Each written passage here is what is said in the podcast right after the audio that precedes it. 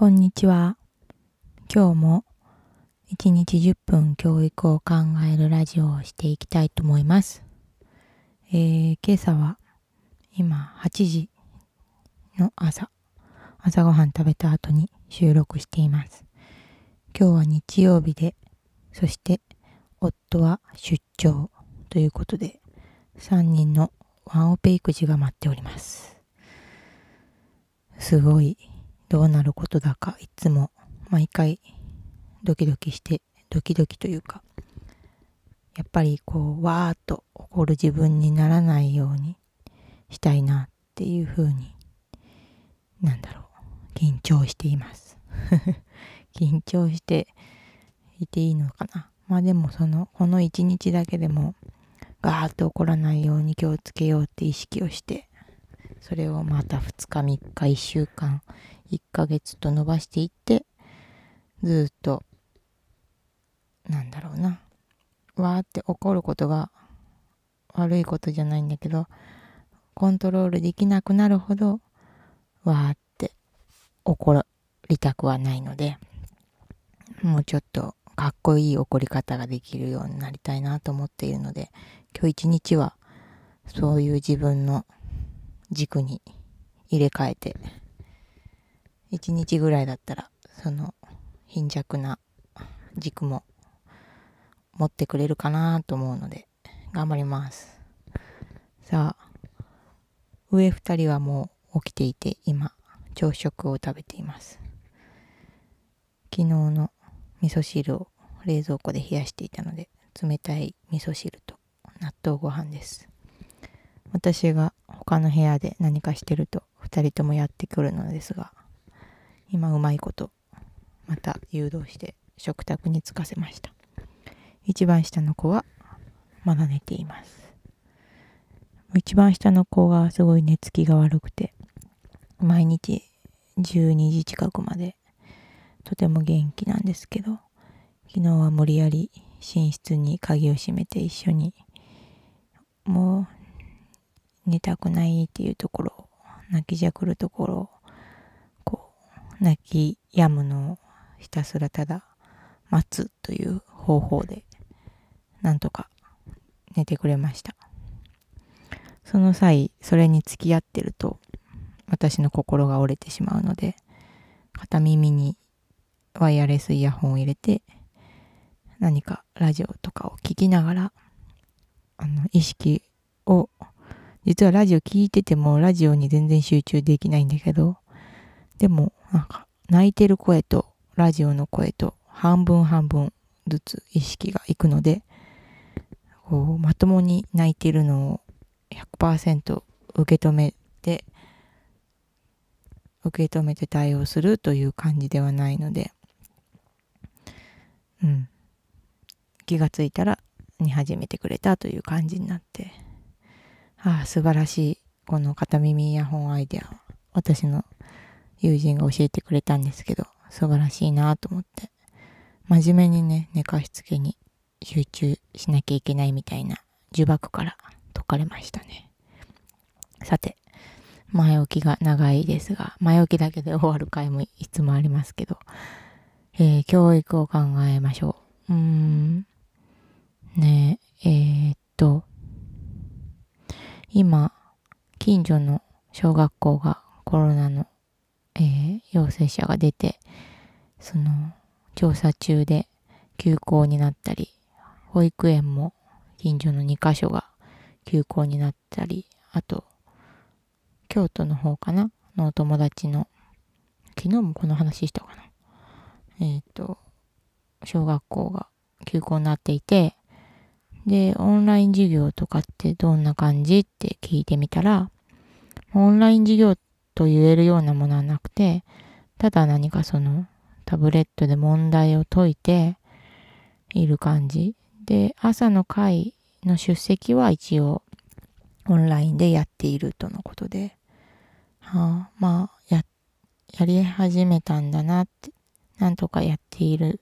んだなって感じで、オンライン授業という風には程遠い感じなんだなっていう風に思っています。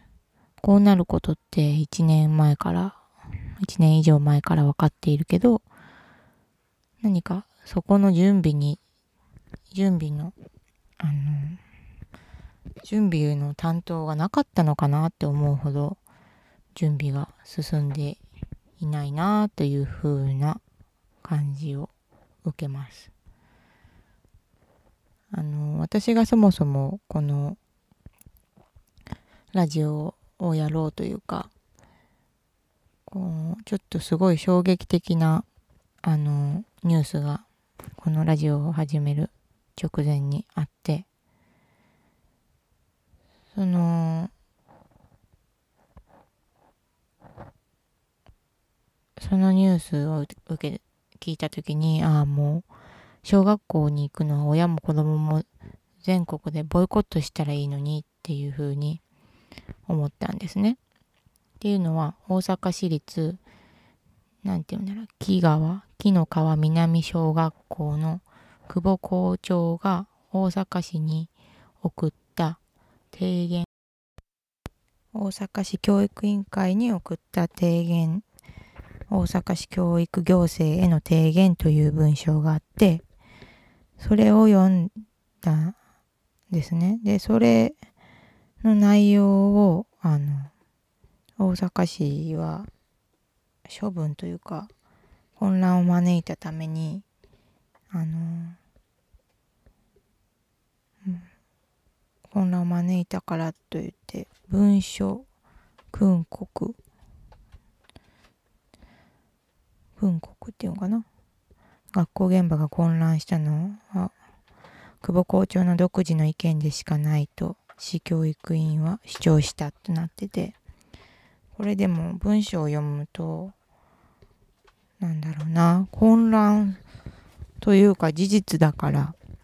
みんなが賛同したりそれに影響されるっていうことで久保校長が校長という立場があるからみんなが混乱したというより校長先生でもそう感じているんだっていう私的には嬉しかったんですけど、その文を、えー、朝日新聞が全文載せていますが、ちょっと読んでみようかな。豊かな学校文化を取り戻し、学び合う学校にするために、子どもたちが豊かな未来を幸せに生きていくために、公教育はどうあるべきか真剣に考える時が来ている。私やってますね。学校はグローバル経済を支える人材という商品を作り出す工場と化している。そこでは子供たちはテストの点によって選別される競争にさらされる。そして教職員は子供の成長に関わる教育の本質に根ざした動きができず、喜びのない何のためかわからないような仕事に追われ、疲弊していく。さらにはやりがいや使命感が奪われ、働くことへの意欲さえ失いつつある。今、価値の転換を図らなければ、教育の世界に未来はないのではないかとの思いが胸をよぎる。持続可能な学校にするために、本当は大切なことだけを行う必要がある。特別な事業はいらない。学校の規模や状況に応じて均等に予算と人を配分すればよい。特別なことをやめれば評価のための評価や効果検証のための報告書やアンケートも必要なくなるはずだ。全国学力学習状況調査も学力経年調査もその結果を分析した膨大な資料もいらない。それぞれの子どもたちが自ら学びに向かうためにどのような支援をすればいいかは毎日一緒に学習していればわかる話である。現在の運営に関する計画も学校協議会も手続き的なことに時間と労力がかかるばかりで学校教育をより良くしていくために大きな効果をもたらすものではない。地域や保護者と共に教育を進めていくもっとより良い形があるはずだ。目標管理シートによる人事評価制度も教職員のやる気を喚起し、教育を活性化するものとしては機能してない。また、コロナ禍により前倒しになったギガスクール構想に伴う一人一台端末の配備についても、通信環境の整備等十分に練られることないまま、場当たり的な計画で進められており、学校現場では今後の進展に危惧していた。3回目の緊急事態宣言発出に伴って、学校市長が全小中高、全小中学校でオンライン授業を行うことを行うとしたことを発端にそのお粗末な状況が吐露したわけだがその結果学校現場は混乱を極め何より保護者や児童生徒に大きな負担がかかっている本当に結局子供の安全安心をも学ぶ権利もどちらも保障されない状況を作り出していることに胸をかきむらむしらすかきむしられる思いである。つまり本当の子供の幸せな成長を願って自分の人権を尊重し最善の利益を考えた社会ではないことがコロナ禍になってはっきりと可視化されてきたと言えるのではないんだろうか。社会の課題のしわ寄せがどんどん子供や学校に襲いかかっている。虐待も不登校もいじめも増えるばかりである。10代の自殺も増えており、コロナ禍の現在、中高生の女子の自殺は急増している。これほどまでに子供たちを生きづらくさせているものは何であるのか。私たち大人はそのことに真剣に向き合わなければならない。グローバル化による激変する予測困難な社会を生き抜く力をつけなければならないというが、そんな社会自体が間違っているのではないか。過度な競争を強いて競争に打ち勝った者だけが頑張った人間と評価される。そんな理不尽な社会であっていいのか。誰もが幸せに生きる権利を持っており、社会は自由で公正公平でなければならないはずだ。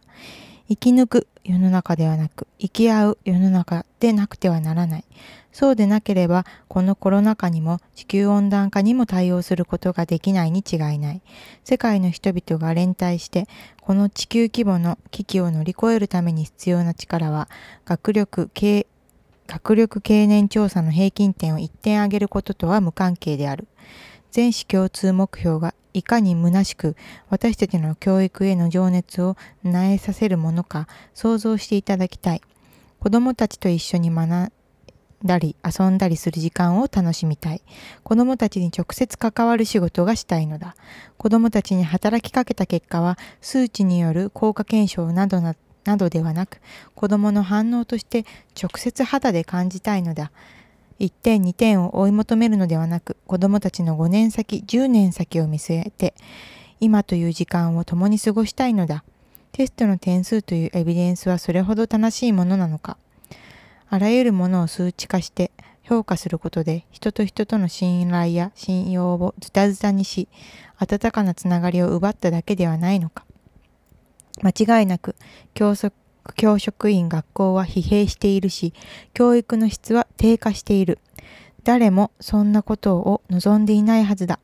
誰もが一生懸命働き、人の役に立って幸せな人生を送りたいと願っている。その当たり前の願いを育み、自己実現できるよう支援していくのが学校でなければならない。競争ではなく共同の社会でなければ持続可能な社会にならない。コロナ禍の今、本当に子どもたちの安心安全と学びをどのように保障していくかは難しい問題である。オンライン学習など ICT 機器を使った学習の教育の手段としては有効なものであるだろう。しかし、それが子どもたちの命、かっこ人権に光が当たっていなければ、結果は子どもたちのをさらに追い詰め苦しめることになるのではないだろうか。今回のオンライン授業に関する現場の混乱は大人の都合による勝手な判断によるものである。根本的な教育のあり方、いや政治や社会のあり方を見直し、子どもたちの未来に明るい光を見出したいと切に願うものである。これは子供の問題ではなく、まさしく大人の問題であり、政治的権力を持つ立場にある人は、その大きな責任が課せられているのではないだろうか。令和3年2021年5月17日、大阪市立木川南小学校校長久保隆。はい。ということで、ちょっと途中で子供が泣き出してしまい、上の子たちもわーわー上に上がってきてしまったので中断して、もう今は午後2時になるとこです。朝8時だったのがと、そう、散歩に、